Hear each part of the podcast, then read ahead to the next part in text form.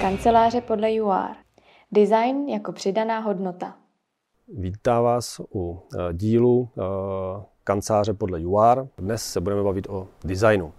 Eh, budeme se bavit o tom, co design vlastně je, jaké má disciplíny. Řekneme si, proč je dobrý, důležitý, podstatný v kancelářích a taky to podstatné, jak design děláme v UR. Design je o fantazii.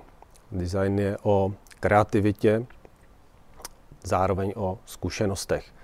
To pak může znamenat, že design bude kvalitní.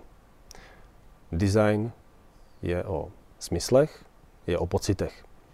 Smysly tak, jak je známe, je to zrak, je to hmat, je to sluch, čich a v neposlední řadě i chuť. A pocity, je to o atmosféře, je to o dojmu, o charakteru, a také o orientaci v prostoru. Proč je design, dobrý design, kvalitní design, důležitý pro kancelářské prostory a jejich budoucí užívání? Klient si pro design bere architekta. To je jeho hlavní role v celém procesu navrhování kanceláří. Co je zásadní, tak eh, pouze autorizovaný architekt může zpracovávat projektovou dokumentaci interiéru, navrhovat design. Je to z důvodu profesní eh, kvality eh, a zároveň z důvodu pojištění záruk, které jsou i v těchto prostorech, v těchto projektech velmi důležité. A v čem je tedy dobrý design, prospěšný pro kancelářské prostory? Vidělo se to již v antice, znovu objevilo se to v renesanci, platí to stále. Design je o emocích a emoce to je člověk. Jsem přesvědčený, eh, že pokud pracujeme, no, pobýváme eh, v harmonickém, estetickém prostředí. Výkon, který podáváme, eh, je efektivnější a stojí nás podstatně méně energie. Je to tedy podstatou práce architekta navrhovat esteticky kvalitní prostředí. Design v UR navrhujeme velmi rádi. Je to ta nejzábavnější část eh, celého procesu návrhu realizace kancelářských prostor. Design děláme pro klienta na základě informací, které od něho máme, na základě toho, jak klienta vnímáme. Zároveň eh, ho děláme jako jedinečný. Pro každého klienta bude design trochu jiný. Velmi často dáváme designu jméno. Eh, co má jméno, může existovat, dokážeme to pojmenovat a dokáže nás to vést celým procesem navrhování, realizace i budoucího užívání. Při návrhu designu kancelářských prostor vycházíme z podkladů. Pokud máme k dispozici workspace analýzu, kdy dokážeme s klientem, můžeme s klientem uh, již předstihu komunikovat o jeho potřebách, o tom, jaký je a o jeho požadavcích, jak by prostory chtěl mít zorganizovány a také jak by chtěl, aby prostory vypadaly, Případně, když Workspace analýzu nemáme, udělá se to zkrácenou formou rozhovoru, dialogu, tak, abychom měli základní představu o požadavcích. Dalším podkladem pro zpracování designu je Space Plan, tedy dispozice, rozmístění jednotlivých funkcí, oddělení firmy v prostoru. Space Plan vnímáme jako naši královskou disciplínu UR. Velmi si na něm zakládáme, tak aby byl zpracován kvalitně. Funkční kanceláře, to je to podstatné. Samozřejmě, když dobře vypadají, tak je to jenom dobře. Ale bez kvalitního spaceplanu, kvalitní funkce, si myslíme, jsme přesvědčeni, že není dobrých kanceláří. Spaceplan je o provozu, funkci a prostoru. Když tohle máme připraveno, přikročíme k designu.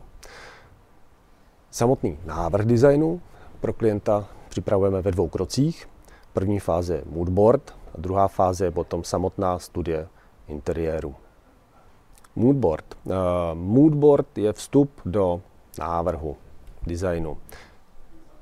Snažíme se, aby jsme v něm popsali, podchytili veškeré smysly a taky pocity. Vždycky máme z kanceláře nebo z prostoru nějaký, nějaký dojem. Opět je to dle charakteru té které firmy. Jiný dojem bychom měli mít z kanceláře například právníků, jiný dojem zase z kanceláře farmaceutů, developerů, technologické firmy. I tam design hodně pomáhá, tak aby jsme se dokázali, když přijdeme jako host i jako nový zaměstnanec, zorientovat, kde jsme se to vlastně, kde jsme se to ocitli. V moodboardu tedy nastíníme všechny uvedené jak smysly, tak i pocity formou příkladů, skic. Moodboard zachycuje atmosféru, kterou bychom v prostoru viděli. Dle potřeby je zpracován ve variantách. S klientem je projednán osobně. Klient k němu dá své připomínky, jak ho vnímá, jak to cítí. A tyhle informace jsou výchozím bodem pro zpracování studie interiéru. Studie interiéru je podstatně podrobnější projektová část formou již 3D zobrazení, případně vizualizací, formou vzorků konkrétních materiálů a dalších příkladů se popisuje celý koncept interiéru v detailu, který se dále představí klientovi zase v osobním projednání. Dá se taky přizvat na tohle jednání více do zástupců klienta, případně jednotlivých oddělení, tak, aby se získal konsenzus, jestli to působení, budoucí působení, tak jak je design interiéru kanceláří nyní navržen a jak by měl v budoucnu vypadat, je to, co se klientovi bude zamlouvat, v čem se bude dobře cítit.